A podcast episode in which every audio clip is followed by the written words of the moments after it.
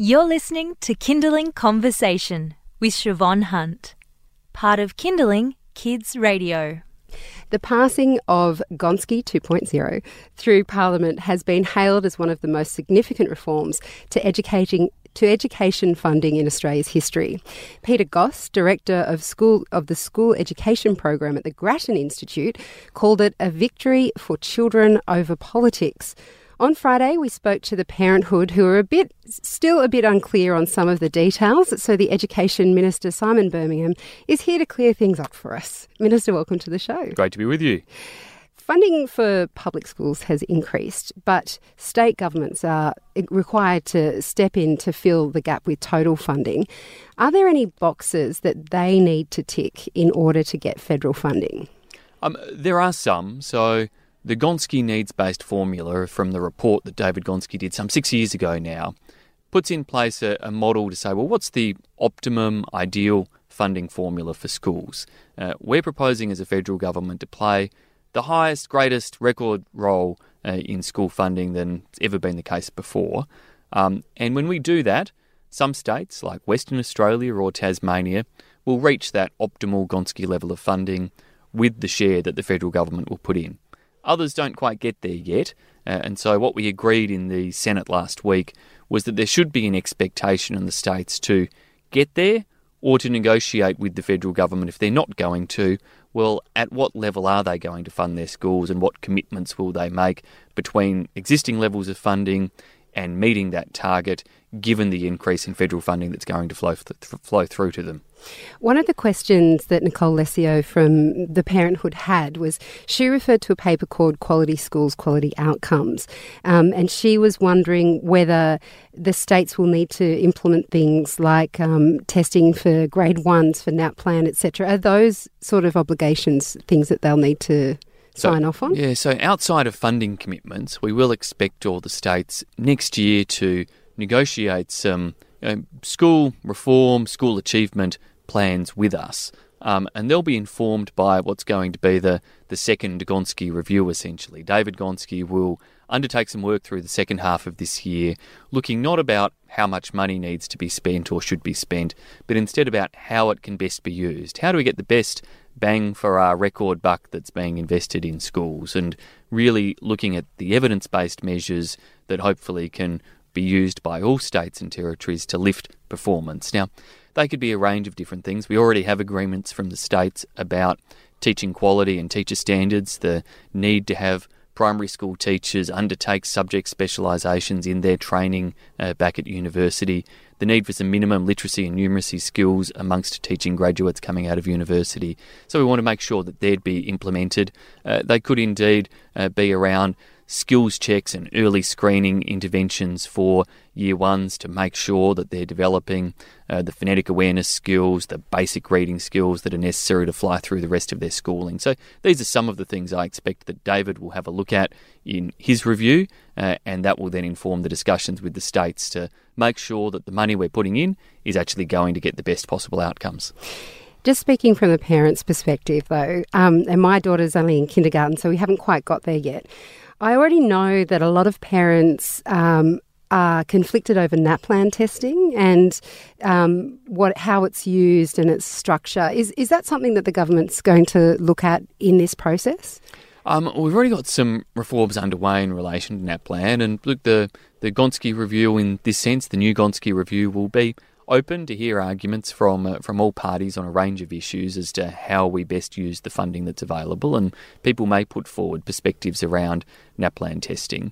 Uh, but we also already have plans to improve the way NAPLAN works, to take it online so that it can be uh, a better experience for children that responds more to the answers they give, so that it both um, tests them but also gets a richer result across a spectrum, so that teachers, schools have a real understanding of how it benchmarks their child, how that, of course, can then help them in terms of what different strategies to best deploy to help those child and personalise the responses out of uh, out of those NAPLAN programs. As of course, teachers seek to do on a whole range of different things. We we do need people to appreciate that NAPLAN is useful, but it's also only just one test. It's one piece of evidence, and there are many many others that teachers and schools rightly deploy and would continue to use. I heard that there was increased funding for students with special needs. But what will that actually look like practically? Do we know what that is now? So it's a really big reform to funding support for students with disabilities and, uh, and additional learning needs put, sort of buried within the overall Gonski 2.0 reforms. And uh, this is about now providing funding that isn't just a one size fits all support for students with additional needs, um, but is tailored to different levels of adjustment. So, schools and teachers will be asked to report well, what is the level of extra assistance that a child requires in the classroom against three different sort of levels of extra support, and that will then determine the support that flows into the school. So that we're really backing the judgment of teachers, uh, the knowledge in schools, uh, and ensuring that rather than saying, well, every child who meets a technical medical definition of a disability gets X dollars, will instead have something that is more tailored to personal circumstances. You're listening to Kinderling Conversation, and I'm speaking with the Education Minister Simon Birmingham about Gonski 2.0, and he's addressing some of the questions that we've um, that have been raised both through the parenthood and just from chats with other parents. Basically, um, I understand that funding to Catholic schools will now take into account the um, capacity to contribute for parents, and I'm just curious how, how will this be worked out because um, I live in an area that has a mixture of um, mansions that where there's very affluent families and then high-rise flats where families don't have so much money. So there could be schools in affluent areas where there is a mixture of those families. Is is the um, capacity to contribute? What is that based on? So ever ever since the Howard era, uh, 20 years ago now, there's been a use of what's known as socioeconomic status scores for non government school funding, including in the Catholic education system. It's not a new thing in that regard. Um, uh, but the Gonski formulas do put a particular reliance on that uh, as a determinant for um, just what level of funding a school might receive. And the reason for that is to ensure that the greatest level of funding goes to the school communities who can least afford it uh, and really helping parents who want to choose a faith based education or a non government education but may not have the means to be able to afford to do so, to give them that choice by sending greater support to those school communities who can least afford to do so. But there have been some concerns expressed about is the SES methodology, that socioeconomic status score, uh, really um, effective, particularly in those circumstances where you might have two non government schools operating in the same community one high fee, one low fee, uh, and is the low fee one really getting the right reflective score for its family? So there's a couple of things we've said that can be done there. One in the short term is that we can dig a little deeper outside of just Bureau of Stats and census data and perhaps look at actual parental income and circumstances to help inform that. Uh, the other is then looking at the overall methodology around this and having a review put in place uh, by an independent panel, which will now be undertaken over the next year. So we want to build confidence. I mean, overall, these are great reforms that put uh, a big lot of extra funding, some $23 billion of additional support into Australian schools. They're about applying a consistent needs based funding model right across the country, regardless of state borders, regardless of difference between one type of non government school and another. But we want to make sure there's confidence in the data and the numbers that are used to determine that too. So there's a lot of reform going on. Uh, my daughter's in kindy at the moment. When will this funding have an impact on her schooling experience? So it really starts to flow from next year. It's uh, you know my kids are uh, equally at a very young age in their in their schooling, four and six, and so um, I'm very conscious about making sure that there's an impact right across the board um, in terms of helping kids. Mine are you know, fortunately, uh, from a, a, family circumstance and an environment where they're able to have every opportunity, but I know that not everybody is that fortunate and lucky, which is why having a needs based type model delivers additional support, not only to students with disability, but to Indigenous students, to um, families in circumstances of low prior educational attainment or background, which can be one of the barriers to kids succeeding and why you want to give extra support at school for, uh, for those children. So, over the next few years, across the nation, the average increase is around $2,300 extra support per student uh, over the next decade. Uh, bringing all of the schools who are below the standard we want to get them to up to that standard within six years now.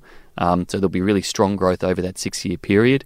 And just this morning, I was up at Terrigal High School on the central coast of New South Wales. And if you look at the central coast schools, um, their growth rate in funding is around $3,000 per student. And so while the national average is 2,300, you can see that you get those differences in pockets where there might be higher need, greater challenges in terms of educational attainment to really try to give every kid, every school that opportunity to succeed. And before you go, I'm just going to throw something in left of field because um, you may have seen in the papers this week there was some talk about um, online safety in schools. And Susan McLean, who's a cyber safety expert, was saying that in her experience, schools across Australia aren't consistent in their um, protections on, on what they do online and making sure that kids don't have access to strangers, I guess. Mm.